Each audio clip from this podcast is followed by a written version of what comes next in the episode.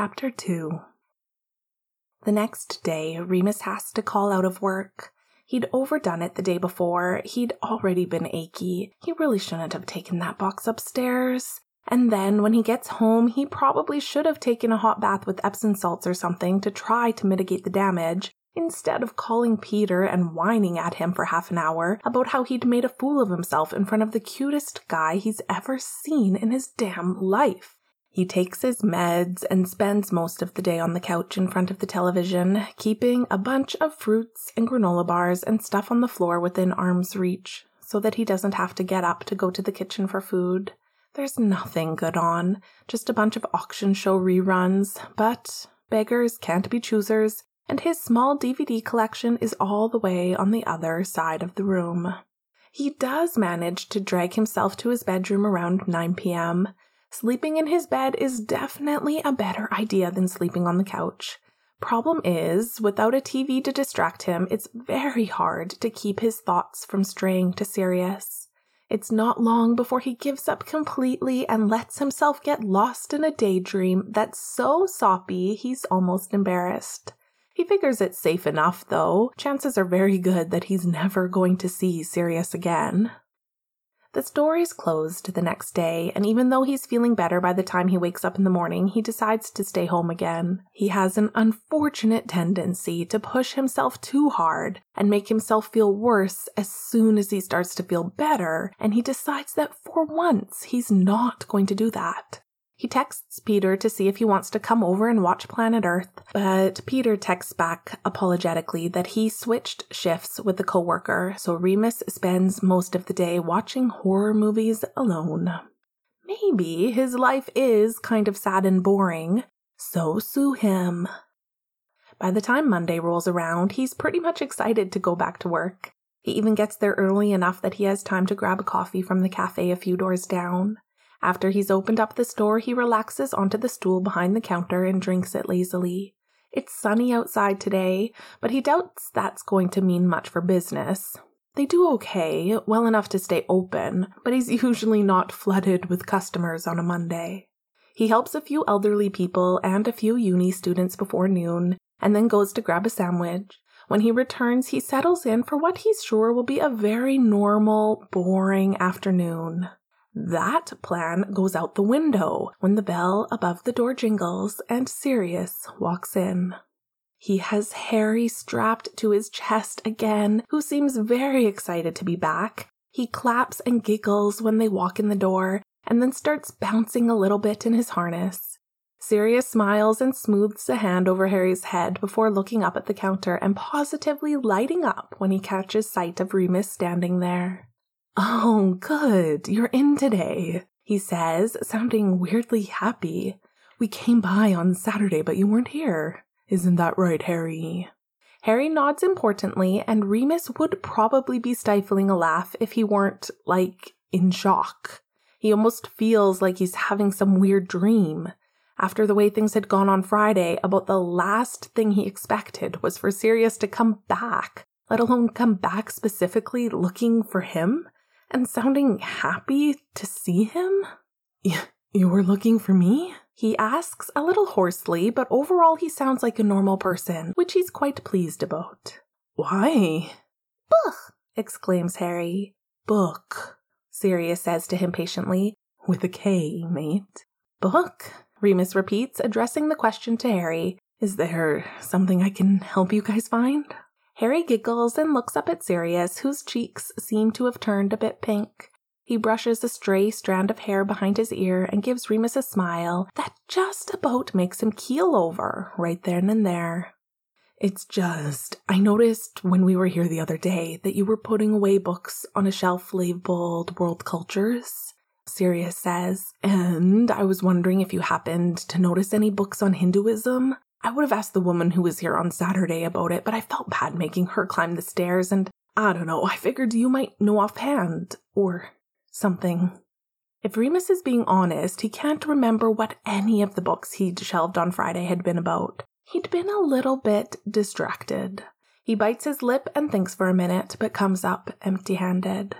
"I don't know off the top of my head," he admits, "but I can come upstairs and help you look. We have a religion section up there as well.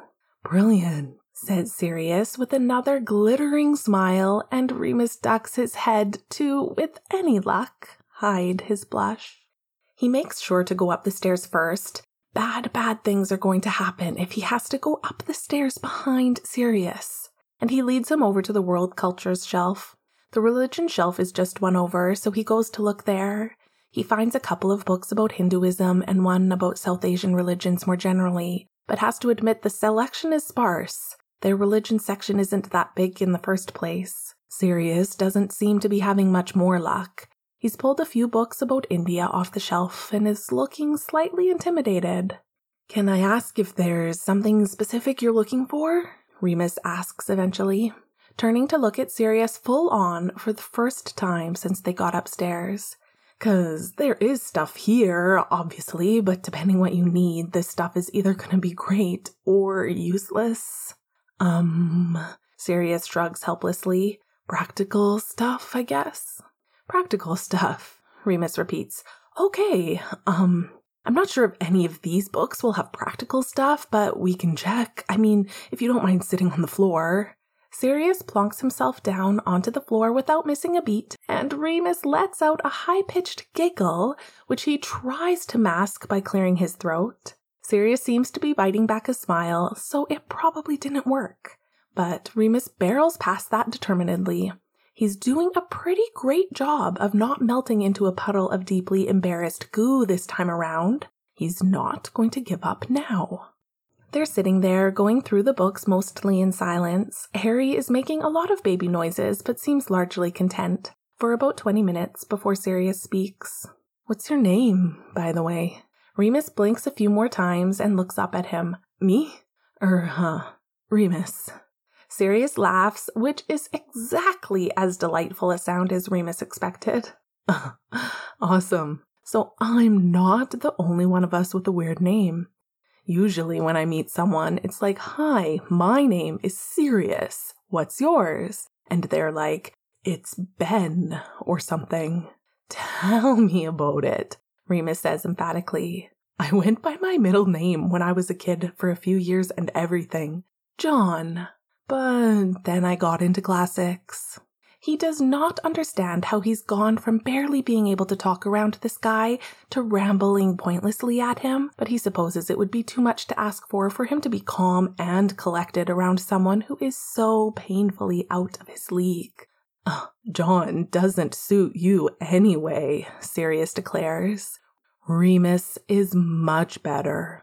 Oh God, Remus is going to melt into a puddle after all. Ugh. "Thanks, I think," he manages. He's spared from embarrassing himself any further by Harry, who suddenly starts squirming around in his harness, reaching out for the book that Sirius has just picked up. "Mugen!" he exclaims excitedly, pointing at the book's cover. "Look, Mugen!" Sirius looks down, a little bit surprised. He sets the book down and starts fiddling with the buckles on the harness. As soon as he sets Harry down on the floor, Harry touches his hands gently to the feet of the statue on the book and hums, Hmm. "Wake up, Appa!" he says, beaming up at Sirius, and Sirius immediately gets this odd, pained look on his face. He looks away and takes a deep breath, and Remus suddenly feels as though he's intruding on something. But the moment passes quickly. Sirius smiles at Harry, although, in Remus's admittedly uninformed opinion, it looks kind of forced, and tickles his sides briefly. "Yeah," he says softly, "just like Appa." He picks up the book again, Hinduism in South India, and flips through it for a moment and then looks up at Remus. "We'll take this one, I think." Remus feels weirdly disappointed, and he kind of wants to kick himself. This guy's not here to spend time with him, a stranger who can't act like a normal person in his presence. He's here to get a book. He gives himself a shake and hauls himself to his feet. "I can take it downstairs for you and ring it up while you get your carrier sorted out," he offers, and Sirius nods gratefully. When he comes downstairs a few minutes after Remus, he's smiling properly again. "So I'll see you around, Remus," he says after he's paid, in a tone that Remus would almost call flirtatious if he didn't know better. Harry waves back happily from his carrier, and Remus waves back. Unlike the last time, after they leave, Remus finds himself hoping they'll need another book sometime soon.